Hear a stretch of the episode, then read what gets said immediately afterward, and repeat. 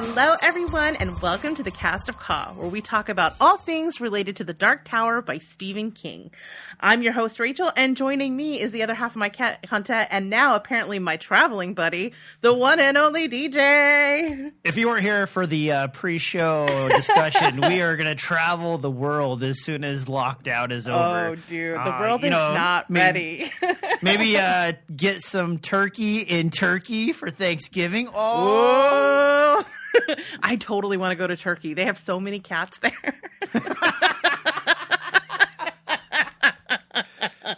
and that is not the reason you picked turkey, folks. But if it is, that's fine with me. Don't yuck my yum, DJ. All right, so we are back for another episode of the Cast of Yes. Call. We are one day late. My fault. Um, I was having too good of a time playing Dr. Mario and drinking at the bar. But Rachel, what have you been up to since the last show? Well, I mean, I'm still in lockdown, so not a ton has been going on. You're putting me on the spot here a little bit. Playing a lot of video games as well. I'm playing one that I wonder if you would like. It's called The Return of the Obra Dinn. Have you ever heard of it? I have not. It's a super fun black and white game where you basically are investigating what happened on this ship. Okay. Because everybody is on it is dead, and the goal of the game is to figure out who everybody is and how they died. And it has like a kind of cool sort of Lovecraftian mystery to it. And if you play video games with your partner, it's super super fun because you can solve the puzzle together. So that is what I've been doing, and it is two thumbs up for me so far.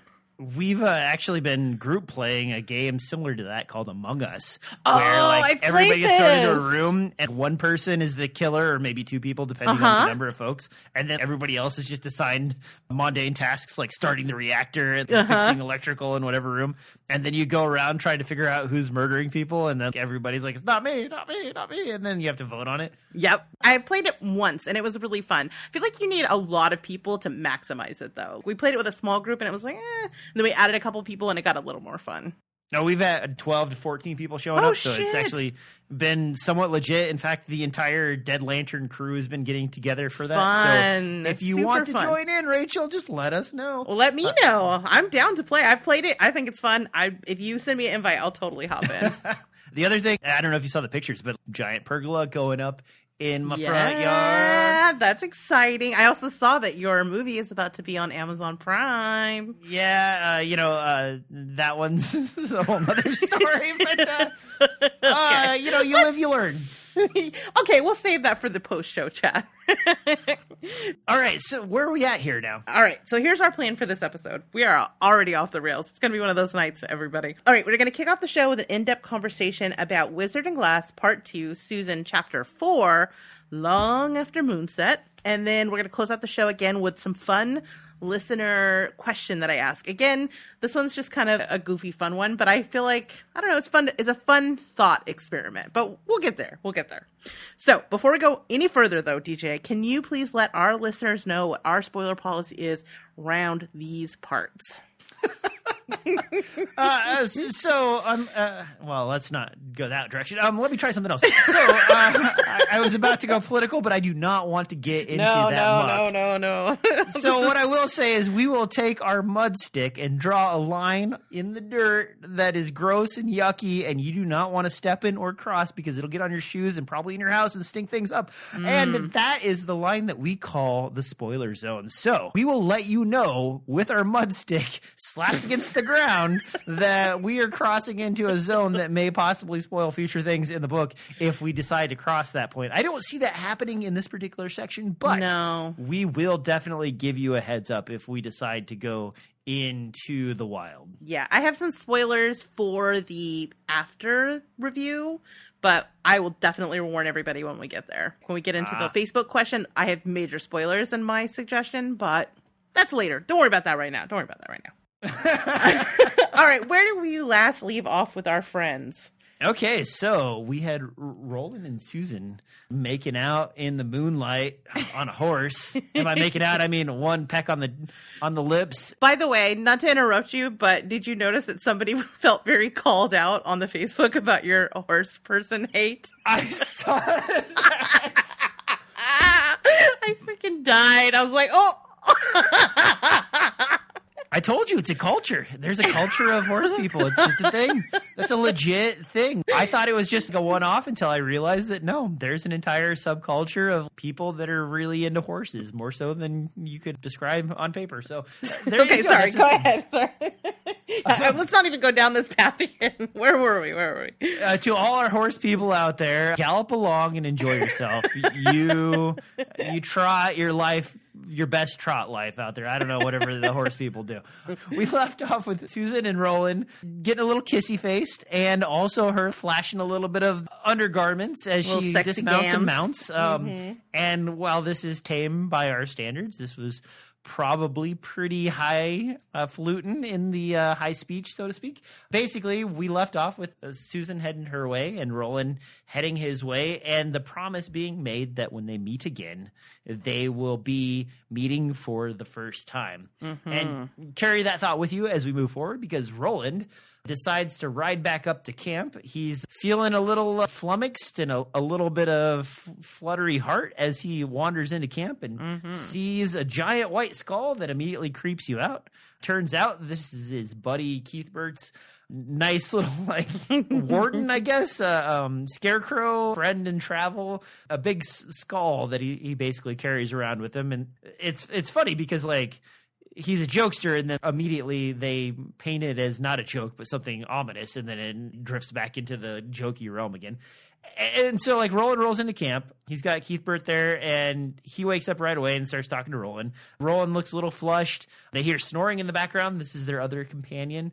There's a little bit of back and forth between the two and roland wants to go by his actual secret name which is will dearborn and Keith Bird is re- kind of refused to use that. And Roland actually like sort of scolds him and says like, "Listen, if you want me to be okay and survive, you need to stick to this Will Dearborn business." And Keith Burke kind of like finds his his cool and like apologize for that. He also sort of senses that Roland has a bit of mojo going on. Mm-hmm. And Roland has an internal battle with himself as to whether he's going to explain what happened to him or not, and decides not to let them know about Susan and that they may as well be in the same boat as meeting her for the first time Right. when they go to this dinner the next day.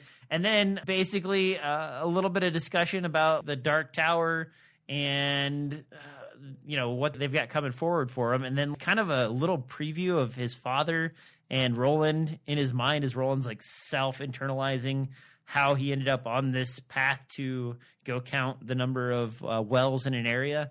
And it sort of explains that maybe his mom wasn't painted in the same light as we thought she was originally when we first heard about her, and also that there is more to Misty Eye with the takeover of these smaller areas and the good man John Farson and his mm-hmm. gang. And I'm going to stop there because Rachel warned me ahead of time that she has a lot to say on these, and they are something that I would otherwise breeze by pretty fast. So Yeah, yeah, that, that seems like a pretty good stopping point, right? yeah. I mean, basically, after that, it's just Roland thinking about Susan and dreaming about her. Yeah, I, I mean, I, if you want to think about boys' dreams of the most Uh-huh. passionate love Oh, yeah. and love mixed together, that's fine. Same with the Susan descriptions later on. Yeah. I'm not going to dive too deep into those unless you really want to, like, I you know, mean, fl- They're the worth bean. noting, but I don't need a blow by blow. But yeah, I know I'm skipping to the end here, but like you said, the 14 year old dreams, it really does reinforce what a kid he is that he just dreams about kissing her over and over and over again. It's obviously a very feisty, sexy dream, but it's not super explicit. It's very pure. Well, okay, so Stephen King actually goes the extra mile to tell you that no one dreams more passionately than like a adolescent Yeah. person in love because their feelings are mixed up with their feelings, so to speak. Yeah, yeah, yeah. In a way that's stronger and more nuanced than it is later in life when like your brain leads and not other bits. Yeah, but I mean the content of it. I mean, I'm not saying it wasn't Oh no, no, it's it's a sex PG dream, thirteen, but it was like he just kissed her over and over and over again, and then she's calling to him to come see her for the first time. It just feels so pure compared to you know what it could potentially be, and it just it's the dream of someone who has limited experience. I think that kind of drives home, which is something throughout this section that I, I like I said I'm getting ahead of myself. That really this section kind of because it is in contrast to a section we have later in this chapter, really does remind you that we're dealing with kids here. Well, and what you're saying is actually a really good point because Roland, even when he's daydreaming about her, Yeah. thinks about the lady of the night that he was with earlier Mhm. on and how she wouldn't let him kiss her. Yes. And he was so like betrayed by that at the time. And now he's happy that that didn't Right. happen because he got to save his first kiss for Right, this lady, which is such as like a weird backwards, forwards, strange, you know, like two beds for a married couple unless they're going to a cohort type of thing. I mean, I know that's like a stereotype of sex workers not being willing to kiss, but I don't think that's true. Uh, yeah, I don't know. Okay. I- anyway, it doesn't really matter. Okay. So let's step back to the beginning of the chapter. When we first pick up with Roland, you know, it's been very tricky to understand exactly what's his internal experiences because up until this point, their interaction has totally been through the perspective of Susan. And I don't Okay. think she really knows him well to properly read him. And so this is our first chance to really get inside of his head. And I don't know that there is a more clear way to show you exactly how hot and bothered the poor kid is that he had to ride his horse back and forth for two hours just to cool down. That is the horse person's equivalent of a, a cold shower, I guess. But there's this this note about what he really wants to do is gallop, right? To just have this reckless abandon. And I think that that is very emblematic of what is happening internally with him is that he wants to feel like that free spirit and just to give way to like his heart is bursting, right? But of course he's Roland, and even though he's young Roland at his core, he is Roland, so he has to be very careful about how he does it and is thinking about the safety and he has Cort in his his mental ear talking about how fools are the only folk on earth who absolutely can count on getting what they deserve, and which is so totally Roland. I think King does a very good job of balancing young Roland and who he was before all the world weariness, but also making it feel like the character that we know. Well, yeah, he, uh, when he's thinking about galloping, he's like, if you want to cool your blood, that's one way to do it faster. As a reference to like, you know, someone catches him running around, they could likely just shoot him, and then he would get cold, right? Right, right. I mean, he's correct. You know, on one hand, you can see the 14 year old in that, and then also the the the kind of adult, darker Roland, Yeah. that's alluding Mhm. to death and despair. Yeah. oh, Roland. It's so sad considering here he is this young kid, and you're like, man, it's about to get rough for you for a really long time, brother.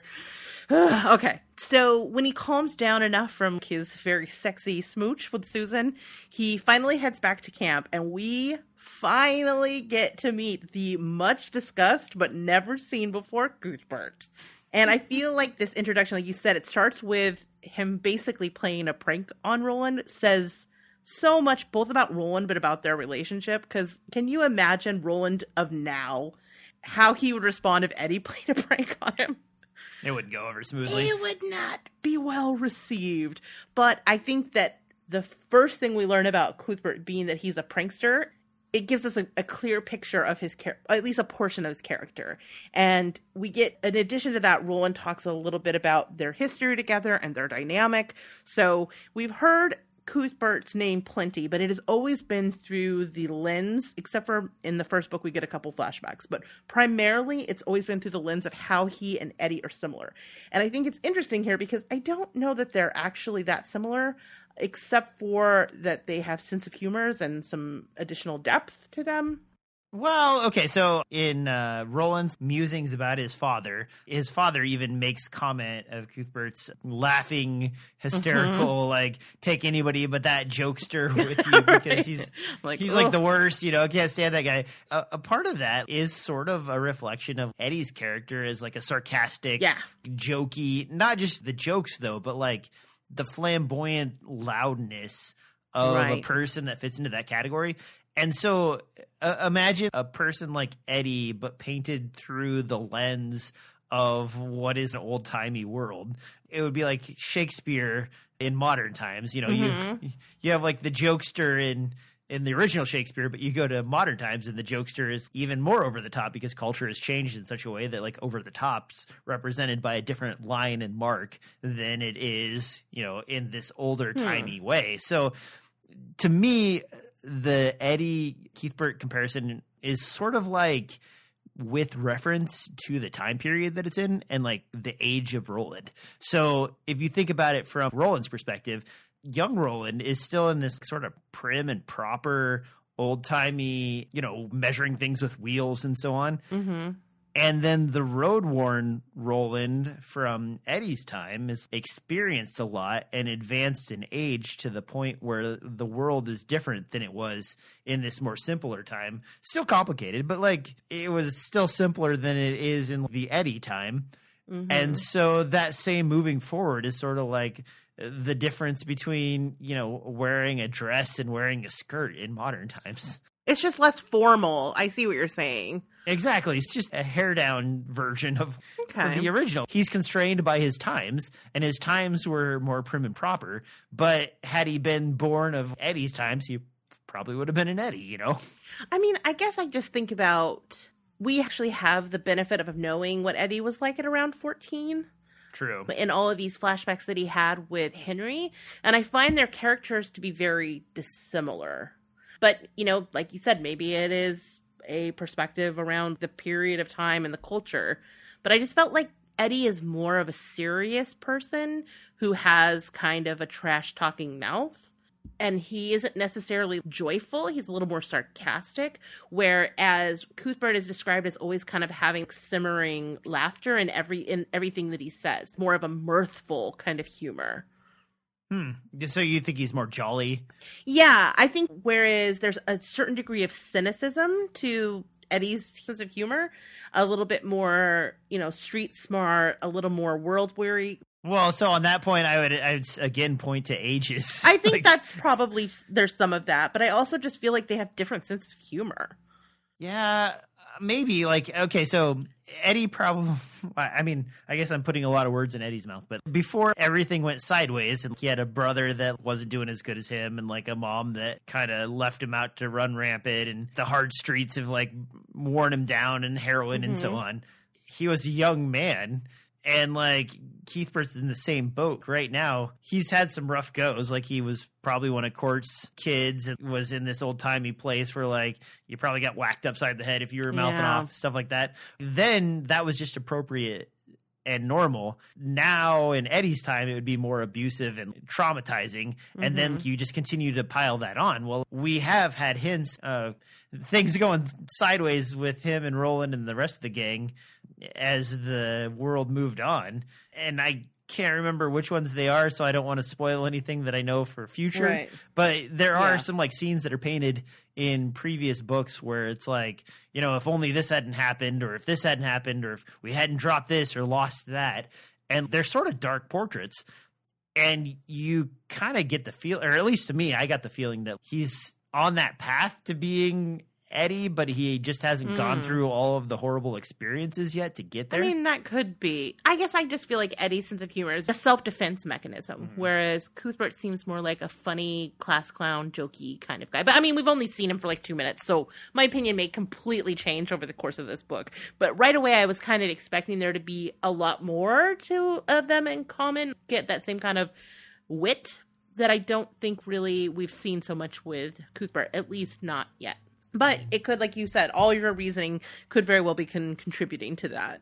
So, like I said, we get a little bit of insight into Roland's dynamic with him as well. Basically, they've known each other their entire lives to the point where they shared baby toys. And yet, despite knowing him literally his whole life, he doesn't understand. He just can't wrap his brain around like how Cuthbert works, which is interesting because I feel like as an audience, we kind of do get Cuthbert pretty quickly. He seems pretty apparent in his character based on the story about Hax and also how he's acting in the situation and just, you know, living in the world and experiencing different types of personality types. And so I think we learn a little bit about Roland as well. The way that his mind works and the way that his character is and how he's sort of kind of one dimensional and like what you see is what you get with Roland and he's kind of serious person that he just can't really comprehend the complexity of Cuthbert's personality. And that's why I was saying I think maybe he draws those comparisons between Eddie and Cuthbert is because in the same way that Eddie's personality is kind of obscured to Roland, he just kind of chalks it up like these are jokey, funny guys. so Hax the cook and like them going to the gallows that's sort of like an Eddie style experience. And the way that Cuthbert experiences that is a similar sort of experience to Eddie and his brother in that it's like Mhm. a waitful change of life. Can't stop staring at death, but death is there in front of you, sort of thing. Okay. And All right. I bet you if there had been some grass to chew on that was available or some heroin to to start kicking up, it could have led to the, the wrong type of habits if you had a brother or a sister that were like, "Hey, get into this." Hmm. I don't know, maybe I'm wrong. No, I mean, I these are this is all conjecture, so and it's your opinion, so you're definitely not wrong. Well, I, you know, I, I could be off base, I guess. I don't know. The the thing is, is so to me, it feels like uh, Stephen King has tried really hard to tell us like these guys are very similar. And so then when we get to this point and I look at it and I'm not sure, then I have to almost start building my own case to be like, yeah, Stephen King Yeah. planned this all along. This is how it is. you know, don't even worry about it. The emperor wears clothes after all. Like it's fine. The emperor wears clothes. You're so funny. Uh, there's a couple other little fun character details that come up here, like Cuthbert's horse is named Glue Boy. Oh yeah, yeah. You know, and I love Roland sort of aside, like he can't even name a horse Normal, normally. yeah. You know, just like his exasperation with Cuthbert, just that made me laugh. I enjoyed that. And the other thing is, is that this is the first time we see a character who this reoccurs when we get into the Susan chapter, where right away he spots that there's something up with Roland, you know, that something is different. And it kind of, to me, sort of made me feel like Cuthbert, for all of his silliness and this introduction of him as this sort of gangly boy with no shirt on who's playing pranks and forgetting to call Roland by the right name, like he actually is pretty observant. And that could be gunslinger training, whatever the case may be. But it also could just be that even though Roland maybe doesn't know Cuthbert that well, I think Cuthbert knows Roland pretty well, that he's able to pick on that instantly. I mean, it's practically the first thing out of his mouth when he sees him is that he sees that something has changed. Something has shifted. There's something going on with Roland. Now, are you sure that's not just young person, easy to catch? Like, so you uh, uh, you've been young once. I was young once. You've Uh, had a friend many, that fell deeply in love, like one day for no apparent reason, with whatever rando walked in front of them, and then like they came over to your place and immediately you knew like the talk was coming and then it like rolls into this long exasperated discussion about how they're going to win the influence of of said person over or what have you that's a pretty easy tell when everybody has basically been blank slates in the love department for you know 13 yeah. and I mean, it's just, years. it was so quick. It was like on sight. Roland barely even got to get a word out, and he was like, "What's different here?" I mean, he's like Hmm. practically glowing. He's so excited. Right. Plus, how many Yes. times has Stephen King mentioned the warmth downstairs and upstairs? You think he's places? just pitching a tent, and he's just like, "Something's different about you. I can't put my finger on it." Exactly. That's sort of what I was imagining. Maybe I'm wrong. Okay, maybe I'm selling teenage boys short. Maybe you guys do notice when the other person is falling in love. I mean, the the guys I knew growing up that met someone and fell in love immediately. Their faces were flushed. They were sweaty. They, Ugh, they were like glassy eyed and dreamy in like a, Holy a shit. stupid way. And this is the girl that dates him for like two weeks and is like, I got a note from some other guy and now he's my boyfriend. It's like not even real legit stuff. You know, you're not making out with anybody even yet. And so if that's the case for the kids I do, then like this is back when like All you had to take someone's hand and like walk over to their father and ask for their father's permission to ask them to marry you sort of place. And so he got kissed. Damn. That's like extramarital business right there, right? I mean, I don't Okay, yeah, that's fair. That's fair. here, here I am trying to read into everything, and you're just peeing all over my parade. plus, you know, horse people. So like you can't yeah. Okay. So then the other thing we find out of this is that Alain is present, and you mentioned this already, but he's off snoring. And I mean, I don't know that there's a ton here, except for there is a parallel to a character later in this section. So it's worth just sort of mentioning that A- Alain was there, but not awake. But overall, this whole section to me just really reinforced again that these guys are kids. They're just they're just kids they're clearly in over their head as we find out as this chapter goes on they're treating this like it's an adventure you know roland is as serious as he can be at 14 but he's still just 14 you see that in the way that he chastises Cuthbert for not calling him Will Dearborn and calling him a gunslinger. But then he immediately asks where Alain is. So even he's not really adhering to the rules because, you know, I they're young and they just haven't been through that much yet. And so they don't really fully understand the stakes that they're in. They may have some gunslinger training, but by no means are they veteran gunslingers. And so knowing what they're kind of heading into right now, it is fairly ominous and very clear that these kids for all of Roland's smarts and good instincts and all of that stuff, it's it's not looking great. So one thing I want to underline here before we move on, and I just want to make sure we touch on it, is when Roland's sort of having the flashback of his dad explaining what's going on mm-hmm. in the mm-hmm. world and what they must do, and that he needs to take three, you know, a party with them to go to these places or whatever. And like, this is probably the safest of the places he could go out of the unsafe mm-hmm. world. His father mentions a game of castles. Yeah. And that's something I wanted to just make sure and like underline three times because we yeah. will hear this mentioned a few more times throughout this section and later on. And while it's not a game I'm familiar with, or even if I know if it's an actual like card game or something like that, it's basically like a reference to the fact that there are pretty high stakes going on with society. Right. And people are trying to take over governments, spout all kinds of different nonsense and sense at the same time about right. people's places in life and so on. It's just a a very heavy thing to introduce a small smaller young person to mm. that like Roland kind of just rolls past but doesn't actually swallow whole and understand in its entirety, I think. Yeah. No, absolutely. I agree completely. Yeah, I think Castles is just war games, essentially, right? It's Risk or chess or something. It's a strategy game. A t shirt that says thermonuclear war. yeah. Would you like to play thermonuclear war? Oh my god, I loved that movie when I was a kid. okay, so did we miss anything else in, in that section? Uh, yeah, I want to talk a little bit more about his conversation with his dad. So okay. that's a great sort of segue. So obviously, once Roland has calmed down a little bit, he lays down, and we get a flashback to basically the scenes that followed his conversation with his father in the brothel, and we learn quite a bit, and yet a lot still remains mystery, which is actually kind of mentioned in the text about how, you know, Steven told them a lot, but not everything. And that's true for us as an audience as well. We start to have a better picture of what is happening in the backdrop of this thing. So, like you said, there's a mention of the fact that his mother is more of a victim in the situation than we originally believed don't exactly know what that means yet, but we know that maybe she was less of a participant than we initially assumed. We also learned that the reason that Steven was in Cressia with his fellow gunslingers was that he was hunting down the pink glass that we now, as an audience, know is hiding under Rhea's shack.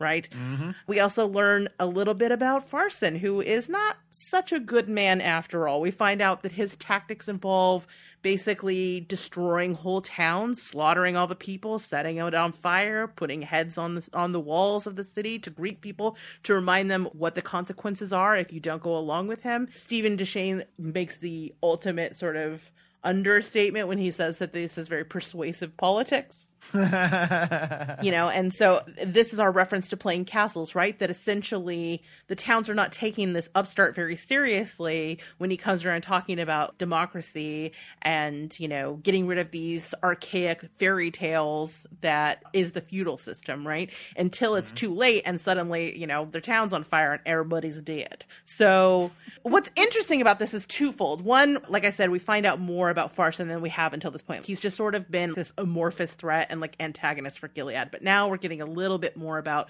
his tactics and what his agenda is, or at least his perceived agenda. We know that there's probably something more going on because of the whole pink glass thing, right? But we also find out that the gunslingers that are rolling with Steven Deschain don't really take this that seriously. Sure, they do to some degree, but they they consider both what's happening in the gutting of the city at Indres and what's happening with Cressia, citing against the affiliation with Farson to be small potatoes. And so it begs the question of like, okay, so if that's small potatoes, what's big potatoes? What are the big potatoes? Right. We don't get an answer, but my educated not educated but my because i don't actually know but my assumption is it must have to do with the fact that they understand that there's something larger at stake here that there's a force beyond what's happening with this good man. Maybe they're already hip to there being problems with the dark tower. Unclear but as gunslingers you have to ask yourself what would they invest themselves in if not the fact that there's an insurgent army slaughtering people in the baronies right? So mm-hmm. unclear So, in previous books and up until now, we have had pictures painted of larger armies and mm-hmm. destruction. So, I kind of think this is just maybe alluding to that because, like, what's big for a small barony in the last bastions of society in the world, but a sweeping war that would engulf the entire sub community of these little, like, hamlets, basically. Because, like, even when he talks to Susan, their town is the biggest you know where Roland mm-hmm. from the biggest city and that's an exciting place like you know you're from LA or New York if you're from there Right. and like they're rolling into a town that's what you know 200 people ish you mm-hmm. know 300 people Interesting. so like you know that's that's basically the like small town being excited about the village Right. I or see vice what you versa. mean. You think it's more a case of arrogance. They're like, it's not like it's Gilead. It's just these crummy little farm towns. Yep, exactly, exactly. So like I'm from Nebraska, so I'll use that as an example. You take Hampton, Nebraska, which is like 300 people, and Aurora still stands. It's a 10,000 people. Holy crap, that's the city. This is just like you know, burn down someone's barn and a fire happened. Right. Yeah, I mean, that could very well be it. And I could see sort of if the gunslingers have kind of uh, in their minds always been around and always been, you know, this force, they might not really see the threat until it's too late, which is exactly what happened in Indries, right? So I could Yeah. see that maybe he's laying out a pattern there. The only other thing that makes me kind of unsure which way to go with this is that this leads into this conversation where they're having this unspoken conversation about the Dark Tower, right? It's already in Roland's mind. Maybe there's something bigger happening here. And it's interesting because, you know, the, even though they don't talk about it, the fact that Roland is already thinking about the Dark Tower, basically what we're witnessing at this point is sort of the inception of the Dark Tower thing in his life, right? He is not in the grips of the tower mania that we know in the current day Roland, but this is the first moment where he's really thinking about it. And so I feel like on the timeline of Roland, an important moment, even though it doesn't really expand to anything in this section. Fair enough. All right, you ready to move on to the next bit? The one last thing is just the irony of Steven sent. We find out the reason that Roland has been sent to Mejis with his friends is because Steven thinks like, oh, this is the one last place. You know, nowhere is really safe, but this is pretty safe. It's this pokey little town. It's out on the edge near the sea. You're good. You're good.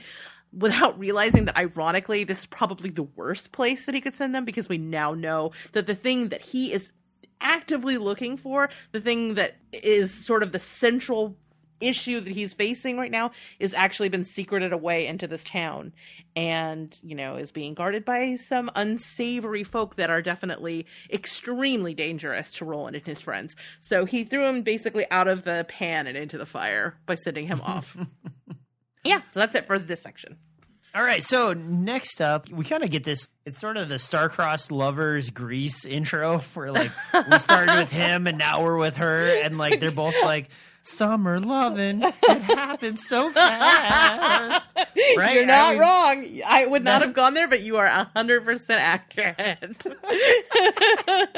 so now we have Susan's perspective. Um, basically, after that meetup, she like rolled into the house glowing to her aunt. It's Cordelia, right? That's Yeah. her aunt's. yeah name? aunt So- cord hmm anyway, she she rolls in and and gets to her aunt's house, and her aunt has stayed up late, and we start to realize how long that Susan was like sort of hypnotized during that last little bit where her fingers were running through her hair and so on, mm-hmm. and it's pretty late enough so that her aunt's like did something go wrong? Were you not proven honest? You know like what's up girl and Susan's kind of having this internal dialogue about her aunt and how like her aunt was as sweet as molasses for all this time until she'd gotten so far into this mess that there was no escaping for her. And then she'd reverted back to her old crotchety, crummy ways. We also find out that her aunt has been squirreling away money and complaining about everything and basically excited to receive coins for each step of the progress that Susan makes in this bond with her new future studmeister. And, and The so, knuckle uh, cracker, you know, yes. Susan's got a little bit of bitterness. Also, she's sort of thinking about her dad a little bit as she's remembering this experience and how Ka will whisk you away at the least opportune time and you won't expect it. And she even has a little bit of a moment where she stops and thinks, why is this happening to me now? You know, why couldn't this happen any other time? This is like the least good time for this to happen. But during all those turmoil driven thoughts, she's also sort of trying to bite her tongue to not lash out at her aunt, Yeah. who she has clearly started to develop a little bit of grumpiness with. Mm-hmm. And as her aunt accuses her of being late and then looking like she's glowing, it's funny because Susan looks at her aunt and realizes that her aunt is kind of an old maid. Yeah. I guess. Yeah. And because she's an old maid, has like never seen or experienced the whimsical nature of falling for someone or having hot flashes about somebody. Mm-hmm. And we even get that back to when Rhea was like, I never taught her how to do that. Oh. you're like, oh, well, okay. And, and so like Susan like bites her tongue, but doesn't use any excuses. So she even has this like sort of internal dialogue where she's like, you know, normally I would make an excuse for my aunt and tell her I was up to this or that, but instead Susan doesn't even really try. And then her aunt sort of wants to know, did she prove you? And Susan gives her the paper, and the paper says honest on it. And her aunt's very excited. And then Susan, because she can't be mean directly to her aunt, sort of indirectly snipes at her by Mm-hmm. f- first letting her know that her mating ritual with her new I'm gonna just keep referring to him as Studmeister because I've already forgotten his name. Thorin Hart, the Thor, Studmeister. yeah, Lord Thorin, the Studmeister. They're going to be taking longer than expected because Rhea has basically told her that she can't hook up with him until after the Reaping Moon. Uh, is it Reaping Moon? I think it's Reaping Yeah, Moon. Anyway, That's it. Demon Moon after the reaping. after the Reaping for the Demon Moon. Okay, Yes. those are there's a moon and Reaping definitely in there somewhere. So she tells her that, and her aunt's awestruck. Like, what? God stopped almost. I I think that's the term. Gobstopped. Uh, uh, where- Gobsmacked? What's that? Gobsmacked? Gobsmacked. Maybe that's the term. Yeah. I- you know, my idioms are uh, horrible. I've lived all over They're the place. just, you got a Uh, DJ remix, dude. It's the DJ remix. regardless, uh, she's like taken back by this information. She's sort of cycling through the fact that, oh man, I'm not going to get paid the substantial sum of money and get these other benefits for quite some time if it's going to take that long before you know Susan can hook up with Lord Thorin. And so that is a big blow to her. And then Susan is letting her sort of process that, and her aunt's holding onto this piece of paper. And her aunt is basically telling her not to be a mouthy brat and to go to bed. And Susan's like, Give me that paper back. Rhea said you're not supposed to have it. Only I am supposed to carry it to mm-hmm. Lord Thorin. And her aunt has the gall to snap back at her, like a young girl like you being in charge of something important like this. and yeah. you can tell like Susan s- swallows that like a pro, but is like, oh yeah, too young to be responsible for this paper, but not too young to bear the child of this guy and Yeah. be in, in this giant deal and make you all this money. It's kind of fun and it's also kind of dark and also timely in the Mhm. nature of the society. You have all of these bits where Susan holds back the most cutting conversational pieces that Yeah. she could throw at her aunt, but is still considered by her aunt to be a sassy upstart who's stepping beyond her bounds to say things. and Susan is secretly even madder than th- that level to a point where Mhm. she would love to just lash out at her aunt and refuses to, but these small cuts are still big things for her aunt. And so that whole situation kind of comes to a conclusion with her aunt saying that she needs to like wash her mouth out with soap basically. Right. Like and the go to bed. nerve of this bitch. yeah, and it's like, damn, girl, you know, like uh, I, I, I don't think I'd talk to her like that if she's your your milking cow. You know, she's making you all that money. You Ugh. should be patting her on the head and making sure her brains are straight. So she goes to bed, and I'm kind of telling this backwards because really it starts with uh, her in bed remembering all Yeah. this, but it feels better to tell it in the right Yeah. order of happening. So, so she rolls into bed And then we get the like standard sort of Stephen King and young sexuality Yeah, bless his heart. painting that's always like a little hard to get through. Everything's throbbing and, and fiery and torch-like and yeah. Yep, there's a lot of uh, warm spots and hard bits and, and that sort of thing. Susan is like, I can't fall asleep, but uh, I remember this trick that Rhea taught me. And then, like, oh, Roland. And then the old bean flicking time. And then, like, fall. Finally, is like, that's the only thing that will put me to sleep. and then Oh, she falls to sleep hard. and and I, I mean, that's that's pretty much it, right? Yeah, Like, pretty much, pretty much. I mean, there's a couple little things in here. I don't know that there's as much as there was in the Roland section, but there are a couple things that we should touch on. And first of all, is we've heard a lot about Aunt Cord, but now we finally met her, and guess what? She sucks even more than we thought she was gonna suck. The fact that when her niece has gone off to do something that is fully traumatic, and we now know that Cord actually knows how traumatic it is because she says to her like, "Did you cry?" She likes it when they cry. But when she walks in the door, Cord doesn't even bother to look up or comfort her, check on her, anything. She just wants to know why she's late.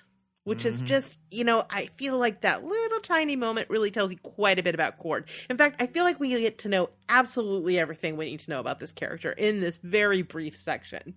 We find out that she has been, up until this point, been very sweet to Susan in order to get her to agree to the situation with Hart Thorin. And then the minute she got her way, she went back to being nasty. And Susan is kind of relieved because she's like, okay, at least I know this version of you. But it just shows you how absolutely manipulative she was being. But what's interesting is we're seeing Susan fully come to terms with exactly how manipula- manipulative her aunt is.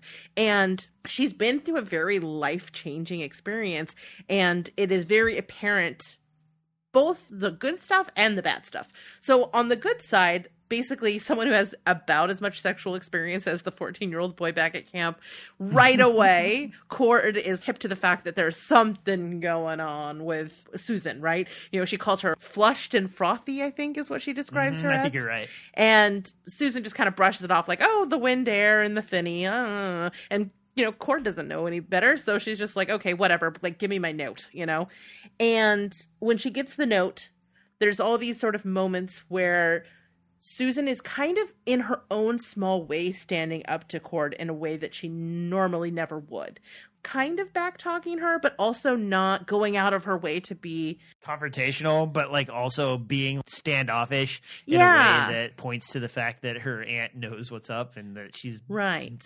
Like in the bad. I mean, she's been through something, and I feel like, as awful as it was, there's something about it that has emboldened her. She's a little bit tougher, a little bit stronger, and a little bit less willing to put up with Cord shit. Not fully, obviously. She's still not saying all the things that she wants to say, which would be so satisfying to hear her say. But there's still, you can kind of see that, like Roland, this night has changed her. And even in the moments where she's internally pointing out the hypocrisy of not entrusting her with the paper, but willing to prostitute her out and to have children. The other thing is, and I- if this doesn't tell you about Cord's personality, what Stephen King wants you to feel about Cord's personality is when she doesn't get her way, she sounds just like Blaine. She does the whiny, victimized sort of, but why kind of voice in the same way that Blaine did when he didn't get his way. Yeah, I didn't really put those two together, so that is kind of interesting, actually. Yeah. And we find out what a miser she is in the way that she is holding on to all of this money. And you just really know for all the promises that she has made to Susan, if this goes according to her aunt's plan, she's not going to see a penny of that money. Her aunt is mm-hmm. going to tuck that away and talk about how poor she is forever. And unless somehow she gets a hold of it when she dies, Susan would never have seen a penny of that money despite doing all of the labor, literally and metaphorically. Yeah. And- Labor, I see what you did there. yeah. And then finally, we have to talk about the masturbation scene, which is uncomfortable because it's written by Stephen King, and bless his freaking heart. But I will say this for it. You know, when we met Susan, she goes through a very traumatic sexual violation. And to have her kind of come out on the other end of this after this experience with Roland and kind of feeling back like herself again, she has another sexual experience, but this one is a very natural, positive sexual experience that she enjoys and gets pleasure from and feels peaceful about. So I'm kind of like, You get it, girl. Good for you, Susan. I'm glad to have the night conclude with something that kind of pushes all the other stuff out of her mind. Oh, the one last thing is that we find out that Susan kind of remembers Rhea saying there was one more thing, but can't remember what, Quite it, what was. it was. And I Yep. and it's kind of a mix of it could be the hypnotism that's making her kind of not remember, but I also feel like there's an aspect of it where it's just again in the same way that we have this evidence that the boys are kids. Here she is. She's got this minor reprieve for when she's gonna have to bang this old dude, and she's just fallen in love with this handsome boy on the road. You know that she can't believe the timing of, and it must be Ka essentially. And she, I don't think she wants to confront the fact that she doesn't remember what happened. I think she wants, to some degree, just wants to forget it. She just wants to put the whole Rhea thing behind her and focus on her burgeoning crush with Roland. So one of the things that we got to underline too here that I kind of only briefly touched on is Roland even proposed to Susan that she was taken, and Roland in his Oh, right. portion of the Grease Yes. accounting, You're right. um, was like, well, she's already spoken for, and but it could be unspoken, and he gets bold, and she has the same bold moment too, where she's like, you know, m- maybe this could happen. And like they both doomingly know that's not the case. Things aren't going to go go right for him if they try to pursue this action, right? Or am I wrong? No, I think you're totally right in that it's very clear that every single force outside them is going to try to keep these two apart. Like Grease, I've seen that movie. A hundred percent. The pink ladies are not on board, and neither are the T-birds. Everybody's going to try to keep them apart. And so, I mean, I think it sets up a really great tension around this. And, you know, we know this is a tragic love story, right? So you can see the stakes, and then these naive kids that are just so in their feelings who are outright rejecting it. And they're like, no, it's fate. And in Roland's case, I'm glad you actually circled back for this because I actually think it's a really important character moment for this in here where they there's some great language and passages in here that describe how basically the seed of his obsessive nature basically cracked open for the first time. And so we know obsessive Roland. You know, we know how he is about the Dark Tower. And so you can see the origin, the birth of this portion of his personality, but the object of his obsession in this case is Susan. And so if we know how doggedly single-mindedly he goes after the things he wants, there's nothing that's going to keep them apart. Well, and the description, I believe, was like the first seeds were planted as the blades break through the soil that Yes. is Roland. It's sharp blades, and you, you're actually like, yes, good point. I'm battling tulips right now, which I can't stand at all. they keep popping up in my yard. and their sharp blades cut through anything. Like there's a crack in the cement and they break through it and come out. I don't know why I was focused on tulips so much, but uh, regardless, I went through that section with Roland and the plants and the blades breaking through. I was just like, yeah, fucking plants. Fuck those plants. Hate plants. Their stupid blades cutting through things, and they're always determined to do something. And then, like, I'm like, oh, I see what you did, Stephen King. Determinate and like a force of nature that can't be stopped. That is Exactly. Roland. Okay, That Your is metaphor it. has rung true, and I still hate plants.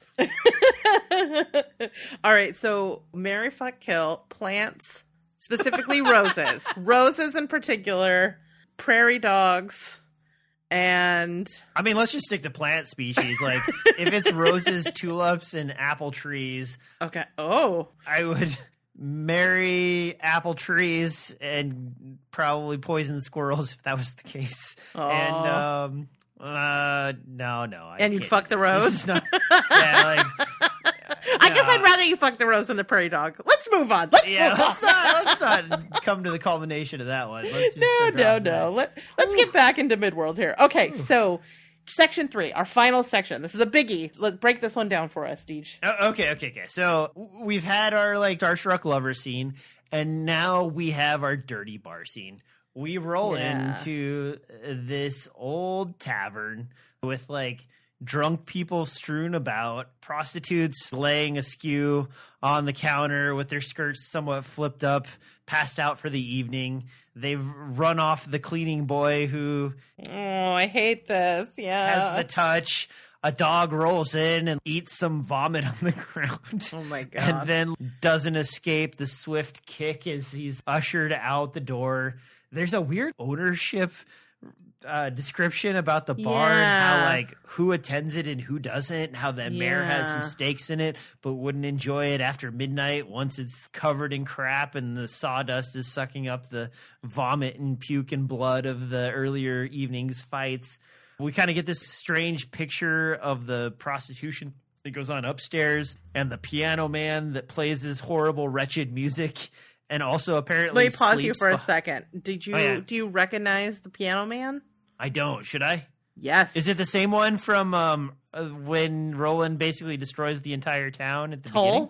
Yes. Yeah, yeah, Tull. Yep. Yeah, Yeah. Is that Yeah. The, that's the same piano man? It's Sheb the piano man is the same one in the gunslinger. Oh damn! I should have should have caught that. Sorry. No, it's great. I was kind of hoping you didn't, so I could tell you. It's more fun that way.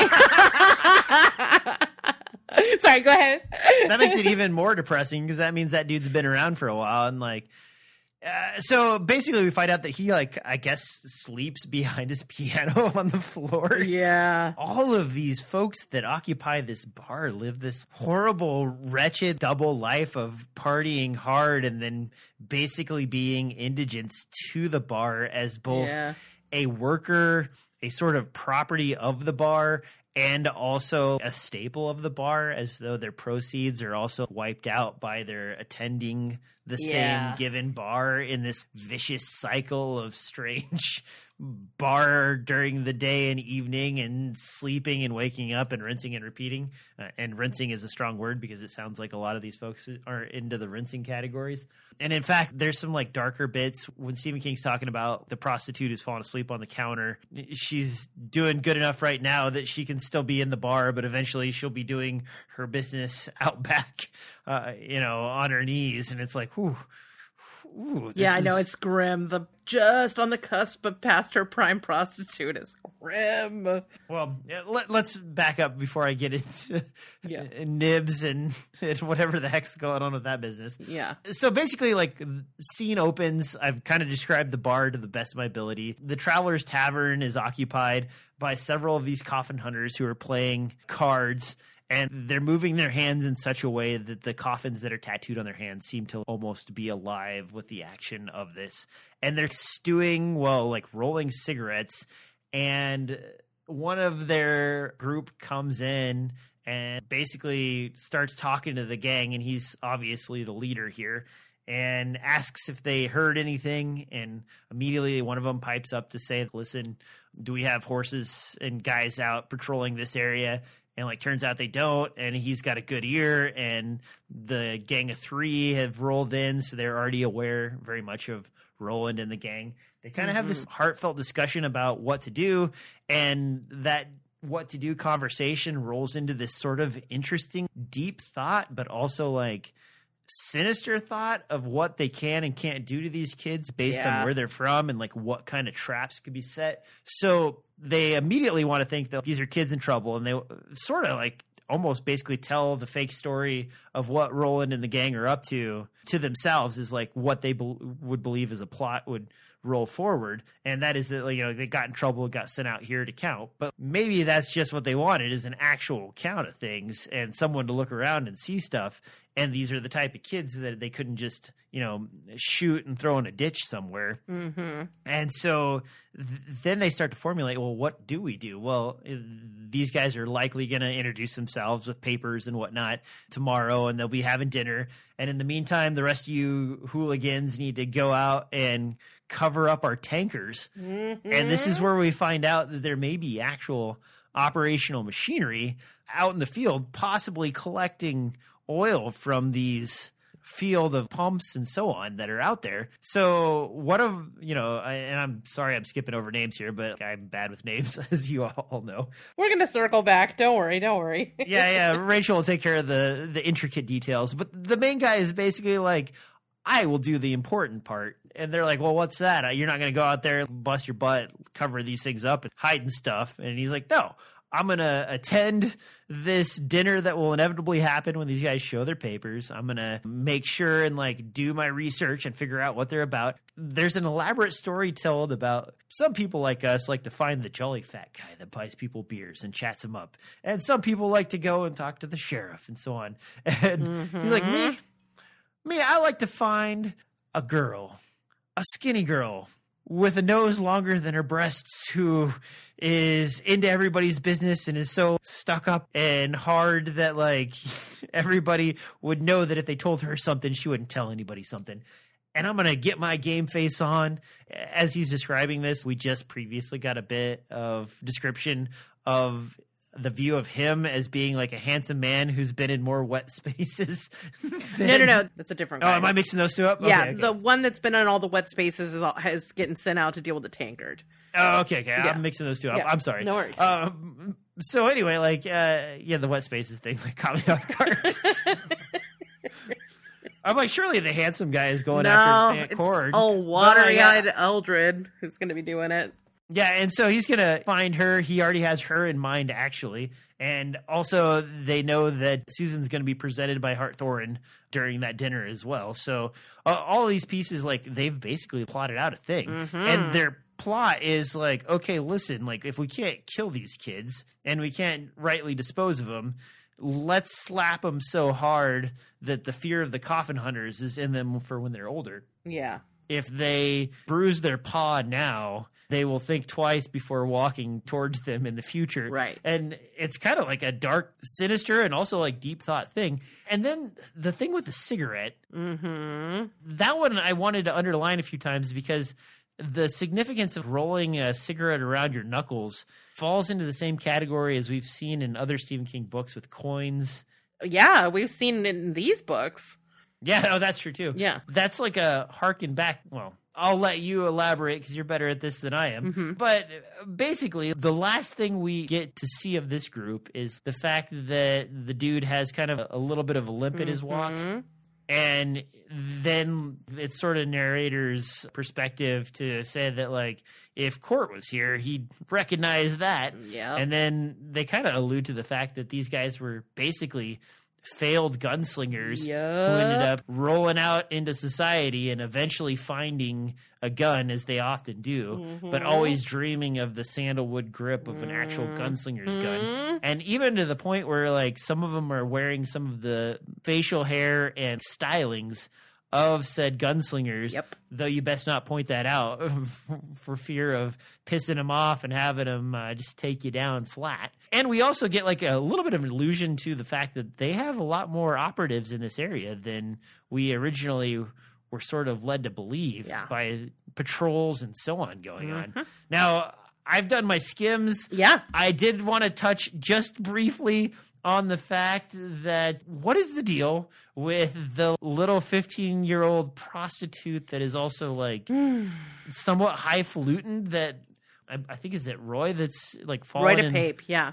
Mhm. yeah he's fallen in love with her like bold legged gazing stare into the distance but higher falutin than suspected I feel like I should have known more about and it just Well, escaped me I think it's a couple of things. I think one thing it, it informs us a little bit about DePape that he's just under the sway of this girl, and and there's another mention about like let's leave DePape out of the loop on something because I think he's kind of the idiot of the group, right? Ah okay okay And then the other thing is, is we learn a little bit about Jonas Eldritch. There is what he appears to be and what he actually is, and so he kind of looks rough around the edges, kind of like a scummy highwayman. You could get a very particular idea of who he is based on the description of his appearance.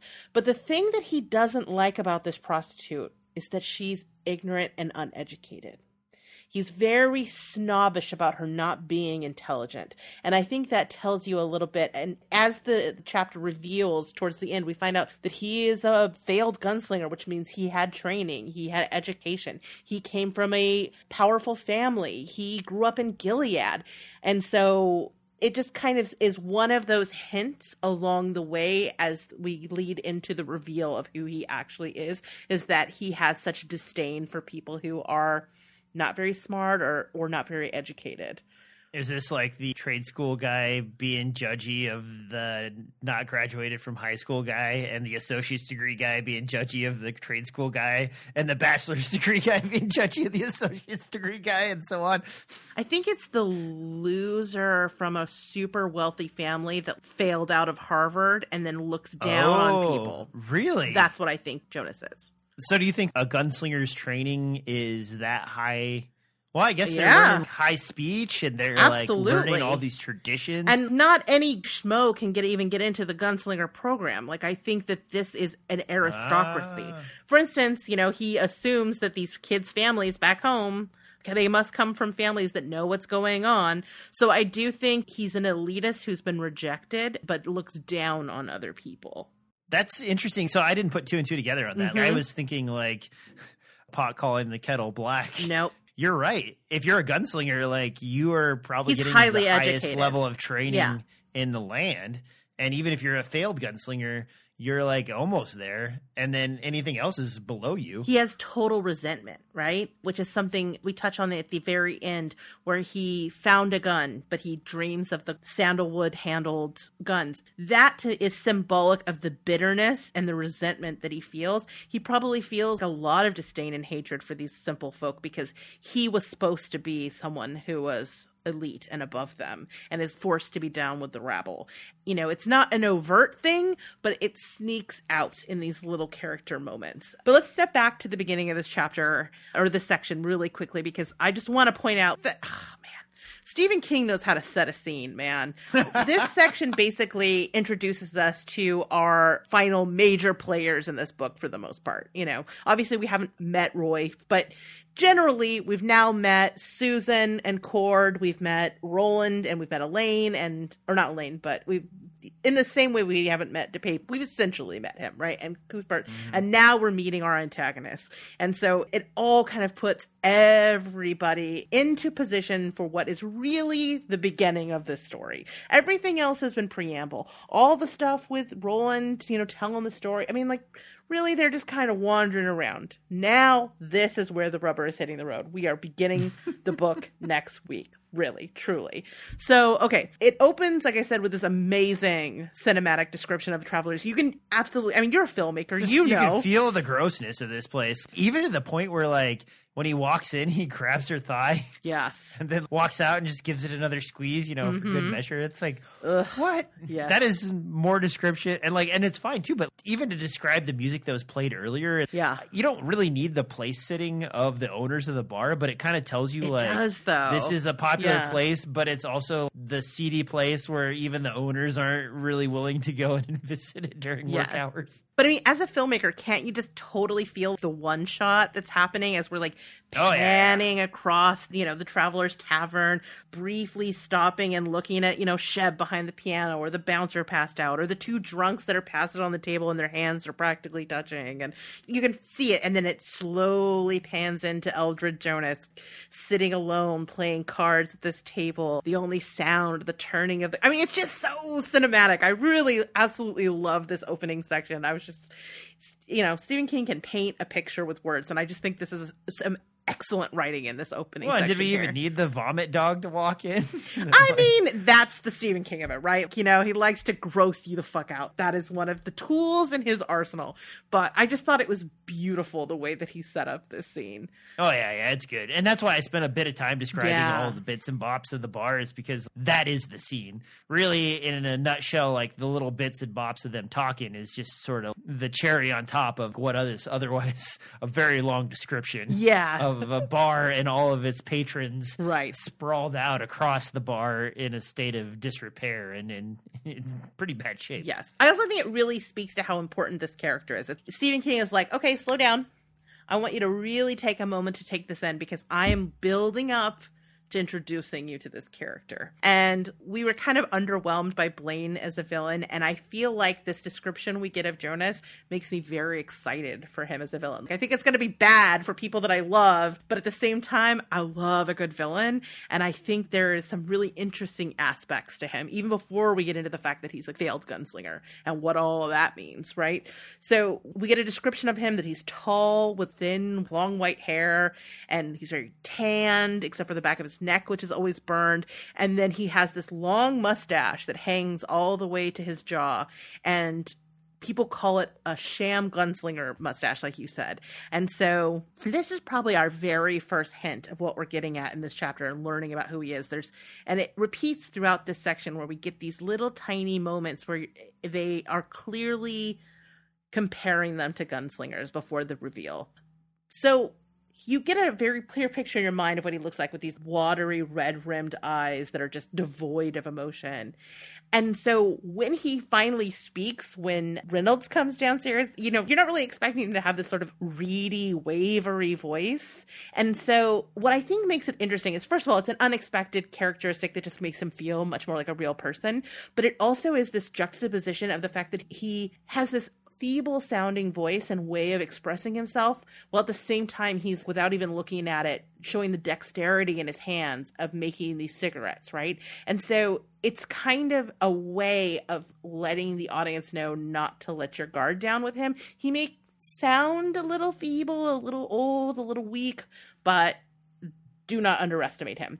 And you pair that with the fact that we also find out that he is someone who knows about the Manni and the, all the doors in the universe. So there's some hidden depths to this guy that are unexpected of someone who just sort of looks like your standard tavern. I think tough. the joke was is don't get him talking, or he'll just tell you about Yeah. the world he's been to. like Yeah. Jesus, that guy, freaking traveling guy who goes to places. Fuck him, you know. but I mean, I think that's a rarity in this world. Someone who has this kind of spiritual knowledge. For he sort of straddles the two different worlds of being kind of this physical enforcer, but also kind of he has one toe in Rhea's world, which makes him pretty ominous as a villain, right? That he kind of straddles those two worlds. Well, I know it's weird, but the the first thing I thought when they were describing the handlebar mustache, Yeah. And then you find out about the truck, is like, I'm like, I wonder if he's just a really angry trucker Well, I mean, in like the real world, Oh. and then like crosses over and is like, I'm a cowboy on the cowboy side. of the world."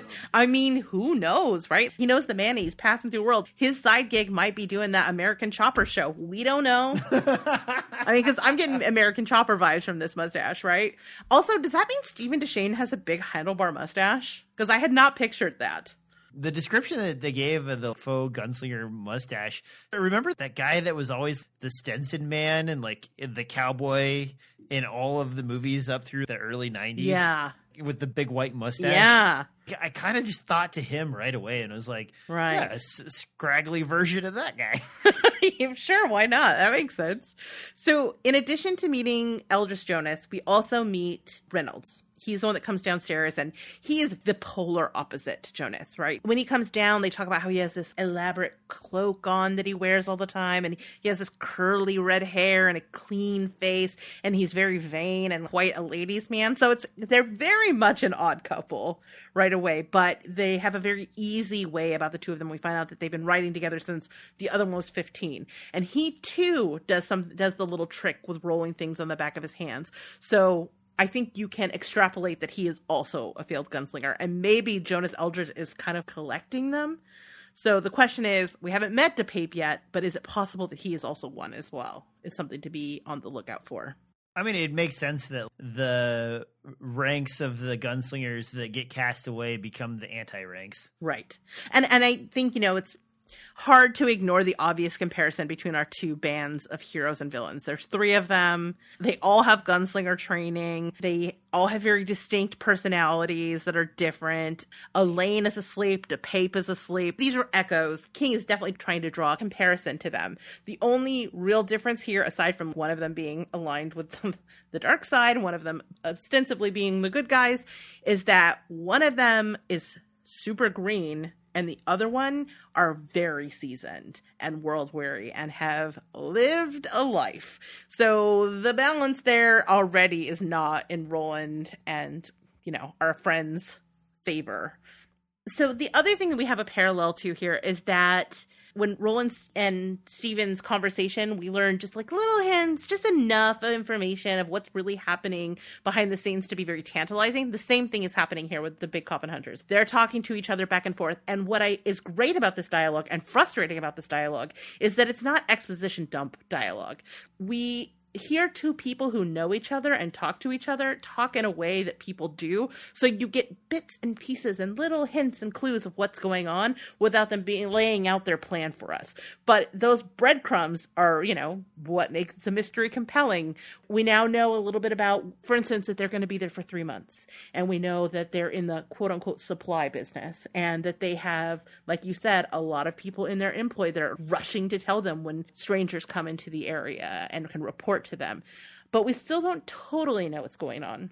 Another interesting thing is that they're filling tankers from the Citgo oil fields, which to me begs the question, you know, does that mean that Marten has a working distillery or are they planning on doing something with the crude oil as it is? We don't know. We don't know, but we know that it's got to be bad, right? And that stuff, you know, is going to be revealed as we go forward, but is compelling and concerning and interesting yeah, definitely. And, I mean, these these guys seem like bad dudes. Yeah. And then they're also like in the seediest bar.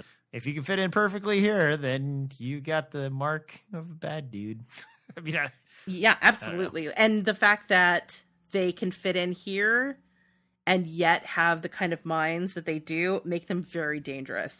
For instance, Jonas when he hears about this, is immediately very cautious of the politics of the situation. Sure, he could go and put a gun to the back of their head, but he's thinking around corners like a gunslinger would and thinking about you know the parents back home and you know how risky it would be to deal with them. So he decides you know rather than go all the way in he's going to have a lighter touch. He's going to sideline them by tucking them away over on this ranch by the thinny which uh, that's messed up dude. That's not right put somebody by the thinny is cold hearted. I mean, they're bad guys. Come on, like that's the thing they they would do. That's right? true. That's true. But to have the forward thought to be like, okay, no, we're going to give him a sore paw, and that way we can control the situation more effectively and also sort of eliminate them as a future threat. I mean, it's yeah. good thinking. The thing is, is it's gunslinger thinking. It's just dark gunslinger. It's like the upside down version of gunslinger.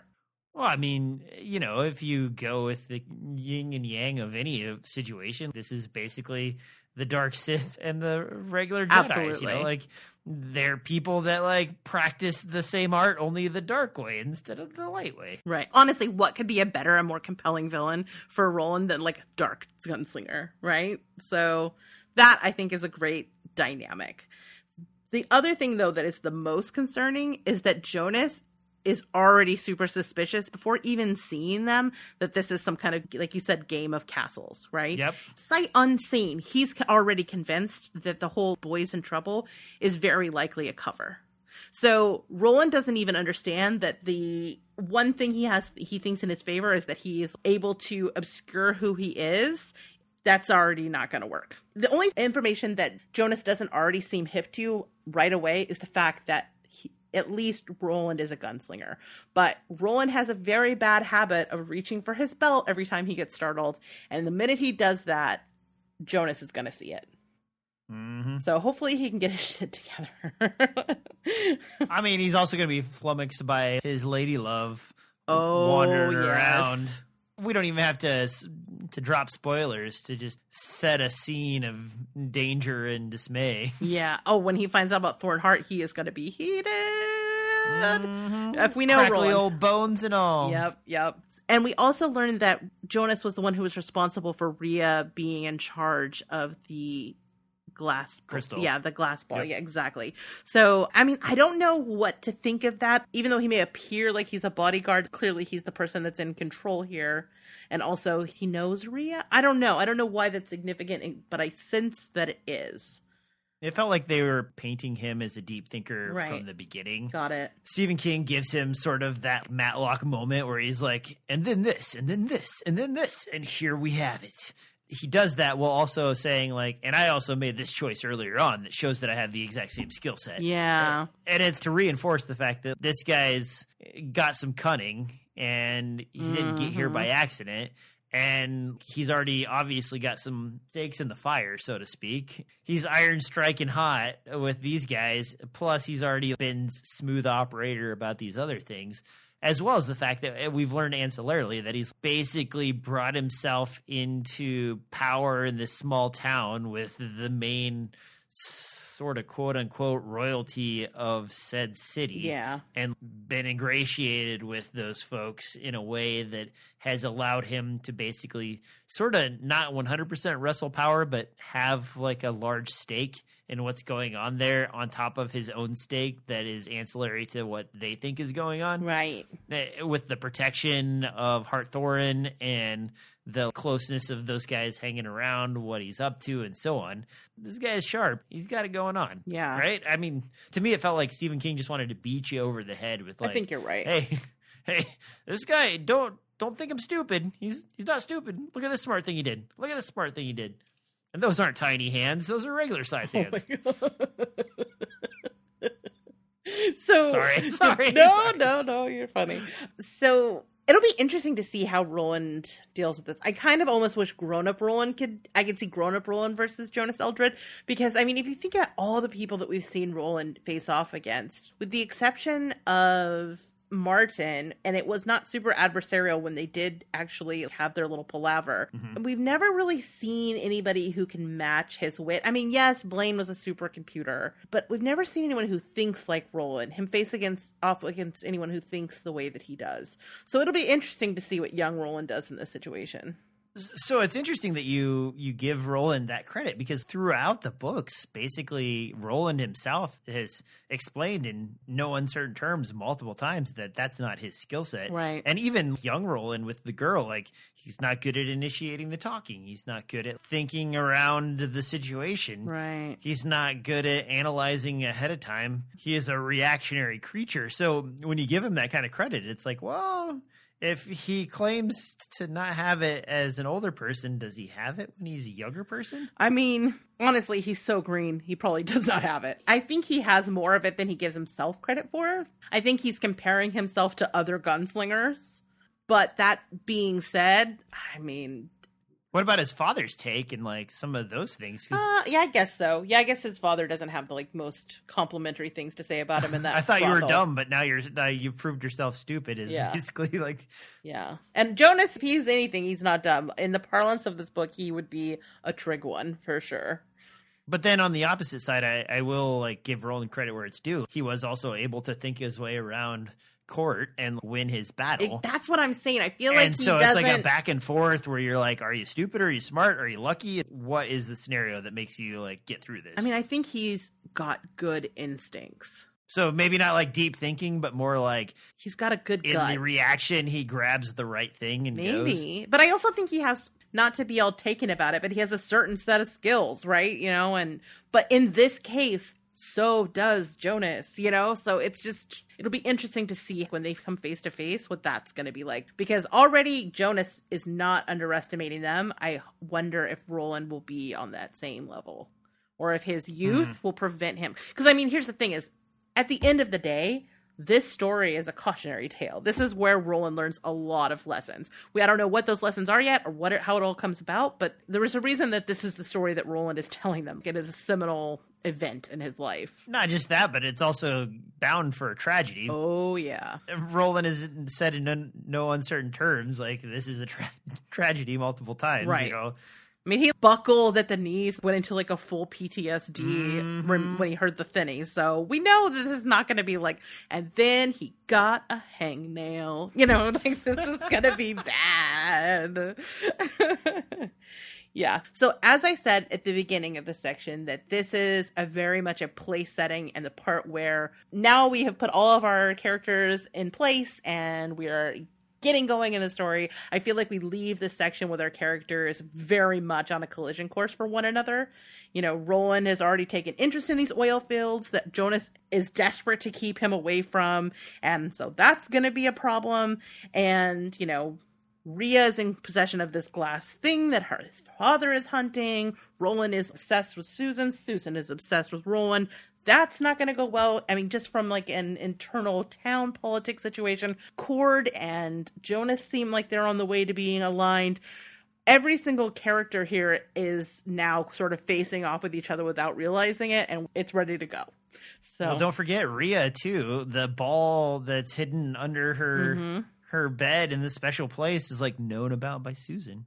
right, good point. That's a very good point. That's the most important thing. uh, Like at least from the little snips we got, that that was the thing everybody's searching for. Right. and we know where it's at.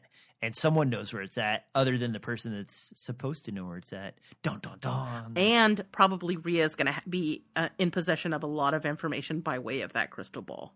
Mhm. Ooh, ooh, it's getting spicy Girl up in here, and I'm not talking about no looking- looking- masturbation. It's getting spicy. All right, overall, what do you think of this chapter, buddy? I mean, I've fallen in love with the term bean flicking in the last like hour or so, and like now I'm gonna probably end up accidentally using it in my daily life. Oh like, no! it's gonna get me into trouble in some Zoom meeting. Oh, But no!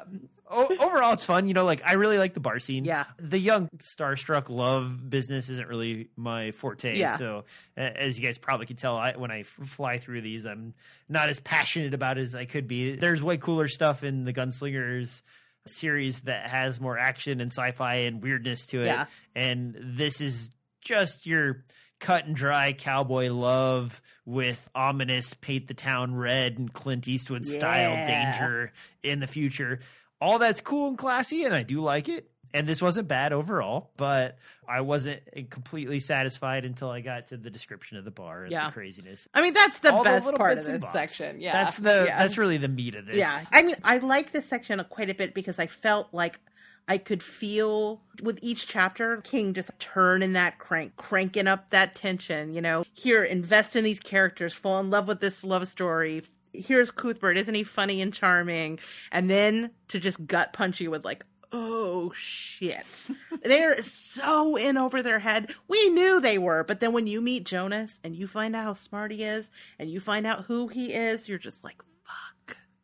It's like that moment in Up when they look to the change jar and she goes to the hospital. Oh and you're oh, god! Oh my god! Oh my god! Oh my god! I can't even. Oh, yes. So as much as there maybe wasn't a lot of stuff going on, I appreciated all the place setting that it did and the introduction of some new characters that was fun and interesting, and I and it made me very anxious about what what lies ahead of our sweet little 14 year old Roland who just got his first kiss. Oh my god. I mean, so the kiss thing I, I thought was funny that that meant so much to him, considering he's already had his romp in the sack with Yeah. ladies of the night. It's like, well, well, I mean, Yeah, I think it comes back to this, like, you know how it's very much a Romeo and Juliet story? It kind mm-hmm. of also goes back to these ideas of courtly love. I don't know. I feel like there's some of that vibe to it, so that the kiss was Yeah. meaningful. I think you're right. There's like a certain thing to that where like going to a sex worker and getting your jollies on isn't really considered anything in the emotional categories. It's a physical act. Yeah, yeah. Yeah, I needed my pipes cleaned and now they're clean. Anyway, back to work. Yeah. It's a little different than when you genuinely care about. It's just a different. It, I feel like it activates a different part of your brain. It's more profound. Not that there's anything wrong Yeah. with going to a sex worker. Do you, boo? You know, no judgment. No, no, no. I'm not. This is not me putting any judge on anybody. Like, you guys do whatever, whatever you want. Just stay safe. Normalize anyway, sex uh, work. so I, I think we both give this a decent thumbs Yeah, up. thumbs um, up. I'm probably aiming for three out of five, so Yeah. above passing. Good job. Yeah, absolutely. All right, cool. So I don't have any aside from the Sheb thing, which we already talked about. I don't have any connections to the Stephen King universe. So plan for the next episode. We are going to be covering Wizard and Glass Part Two, Ch- Susan, Chapter Five. Welcome to Town. Where I think things are going to go really great, and he's going to join like a knitting circle and find some new friends. It's going to be great. Nothing bad's going to happen. Sure enough. Yeah. So if you're reading along at home, that is your homework assignment for the next two weeks. All right. Movie adaptation news, nothing. Listener feedback, no ma- new emails this week, but we did do our Facebook group question, and I think it's another fun one. This one's a little tricky. This I didn't get quite as many responses because I think this one's a little hard, but I think it's such a fun sort of mental exercise that I want to leave this open. If those of you at home are reading and you have something you want to contribute, I want to leave this as sort of an ongoing question. If along the way you come up with an answer to this as we continue the reading, please send in your feedback and I will read it regardless of it not being connected specifically to this episode because I don't know, I just think it's really fun. Okay, so here is what I asked the group this time. So, one of my all time favorite Dark Tower conspiracy theories, and we all know that I love a tinfoil hat moment in general, but this one's my favorite. And it's about John Farson, aka the Good Man, who we have not met. I don't know if we ever actually meet him, but he gets name checked a lot in this section. We find out all kinds of stuff about him. So, I thought this would be the perfect time to dig into him a little bit. So the conspiracy theory goes that Farson is actually da, da, da, da, JFK. and that he passed through to Midworld when he was assassinated. Hence his slogan, which is this is off the top of my head, so it may be slightly wrong. Ask not what the good man can do for you, but what you can do for the good man, which is, of course, a play on the like, ask not what you can do for your country, you know, that mm. whole thing. Plus, his whole thing is about spreading democracy and getting rid of old, you know, archaic fairy tales that is this feudal system, right? And you could see JFK, like dark JFK, kind of embodying this, right? He's this charismatic leader. Yeah, that that has some JFK vibes, right? So, hmm. Okay, sure. I, I, not something I'd ever put two and two together for. So, like, good job. Yeah. So I read it on Reddit, where all the best conspiracy no. theories live. So, okay. So here is my question that I asked the listeners. This is for fun. This is obviously not canon. It's not that serious, but it's all, like I said, it's just fun to imagine, right? So, what other character in the books is actually someone famous from our level of the tower, but somehow ended up in Midworld and took on a new identity? So, like I said, it's a little bit tricky, but it's still fun, right? When you put this to me, I was flummoxed for a minute. Okay. And then I was thinking about it because it came up again, and like we've heard about him in the past about the Manni, and they're walking from world to world, yeah, and so on. And like, I don't know if this is right or not, but like, I got sort of an almost Native American vibe Okay. Of, like the tribes, you know, they used to do peyote and like go into a trance and visit other worlds. Okay. And that was like a pretty common thing to to hear in like that particular level of folklore. Was there visiting other worlds, just them walking from world to world uh-huh. and back again and like seeing all the oh. craziness of these other worlds? It's in a western and you have these wandering nomadic people that really like sort of sits hand in hand with the feel of an ancient like native american mythos right? Yeah sure. I don't know and then like on top of that the bird heads and so on it's a lot of iconology that harkens back to both native american and or egyptian culture. Oh yeah. So so both of those are strong sort of underlines for me that makes me feel like less of a person that's fallen through, but more of an entire group of people. Right. Oh, I like it. Walk the planes, and then like you also have high plains drifter. Those sorts of terms makes it feel like they're drifting from plane to plane. I like it, and from plane to plane. Mm-hmm. awesome. Okay, so let me read you what our listeners suggested, and then I'll close out with mine because I spent way too much time thinking. I know you'll be shocked to hear that, DJ, knowing my personality that I obsessed about something and spent an enormous amount of time researching on the internet. you got like five minutes of brainstorming from me, so sorry. Here's the thing, but again, proving why both of our styles work for us. You totally came up with something super fun and compelling. I would not have been able to. I needed to dig into the text. Okay, so Tim, our buddy Tim, chimes in and he says it's not a specific character, but he has someone who he thinks, even though we don't see the person in the book, may have slipped through. Okay, so he says not a specific character, but given people's love for Hey Jude in Roland's world, mayhap John Lennon ended up in Midworld upon his death and brought the music with him. Hey Jude was Paul's song, written to John's son, and John was fond of it. John uh, was awful at remembering lyrics, so the fact that the words are different in Midworld, e.g., Don't Make It Bad became I See You Lad, adds up. Maybe Farson heard Revolution and had a moment of inspiration. Maybe those with The Shining heard Instant Karma and latched on to the We All Shine On refrain. See, this is such good conspiracy theory. I freaking love so it. So if you're going to link those, then you almost need to like make him Sheb, the piano player. Maybe he is Sheb. Right? This shamble of a man who's lost his family and died in another world and plays music that like tortures and torments people. Yes, I like it. Okay. All right. And then he says, maybe John saw the tower from afar and retooled the new tune called Rose Covered Fields Forever. Maybe. Now, this is spoiler territory. This is where we get into spoilers. So if you are super spoiler adverse, this one is pretty you know, it's not super intense, but mine will be. So if you do not want spoilers for later book stuff, bounce, and I will see you in two weeks. Slapping my mud stick down this... right here in the ground. okay. So he says maybe he eventually became so starved for attention and admiration that he became, spoiler, Dandelo. Dandelo. How do you say that? I don't even know. Dandelo? I don't know. Right. Feeding off such emotions. I know my case isn't very strong, but it's fun to think about. I don't know. I think it's just as good as it. These are conspiracy theories. That's the point. They don't have to have evidence.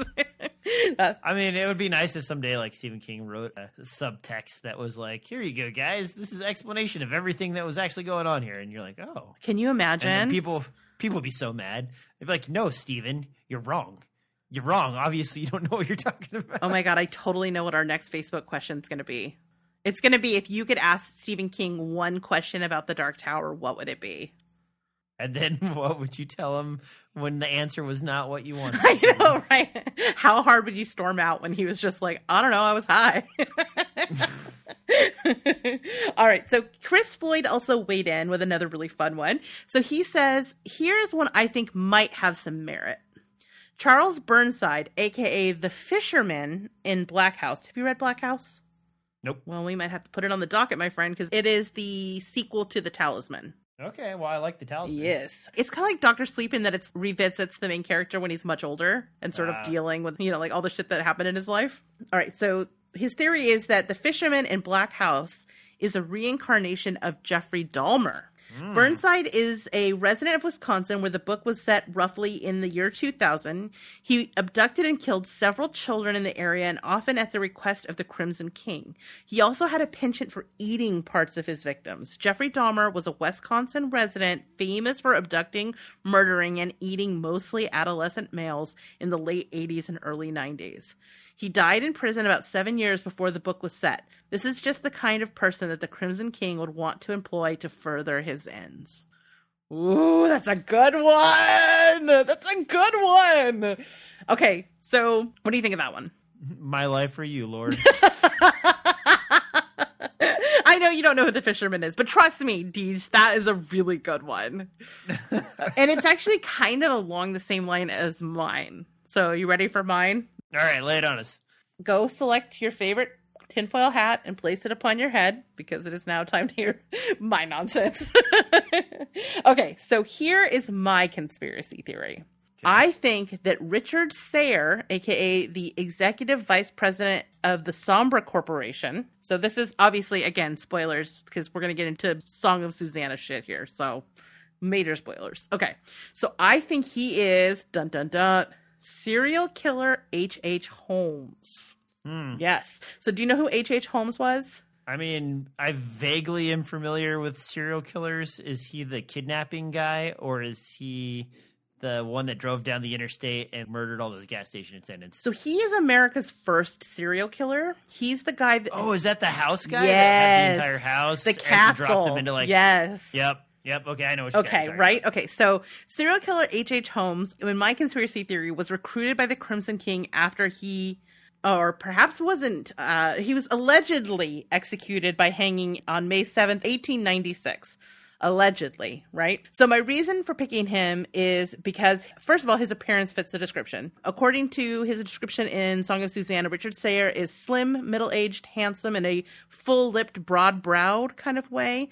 He's also a charming sociopath like Holmes. Okay. He has real estate experience, kind of, because he built the torture he castle. owned the like torture building. He- that, like, I mean, he people to death. built that thing, so he knows about real estate, right? He was a landlord, you know, renting out rooms to all the people he was going to kill. for like a minute. Yeah, so you could see him being a good fit for Sombra, right? So Richard Sayers is in Detroit versus Chicago, but they're Midwest. I can see him making a little bit of a move, right? He also has extensive knowledge about human anatomy, which would make him a good candidate for assisting the birth of Susanna's baby.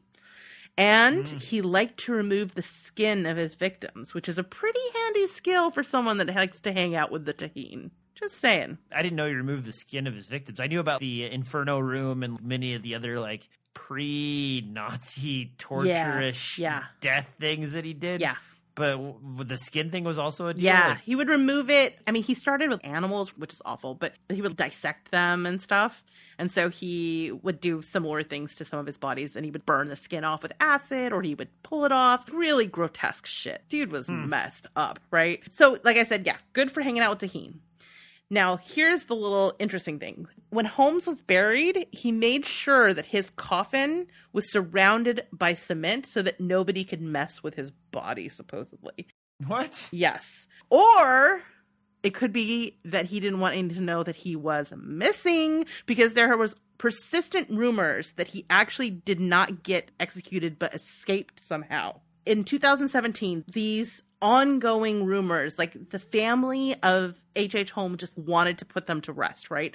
So they petitioned the court in Delaware and successfully were able to exhume the body. So on March 9th, 2017, they did exhume it and they found a body inside and the DNA matched, proving that it was in fact him. But here's the twisty twist. This is where it gets interesting, right?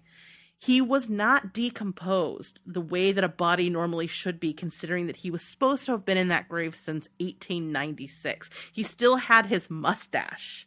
So, Well, my conspiracy theory is is that's because he was actually taken by the Crimson King and died in 1999 after the events of Song of Susanna because like that's where he dies is in that book right? So then that would make sense that his body was only partially decomposed when they dug him up 18 years later.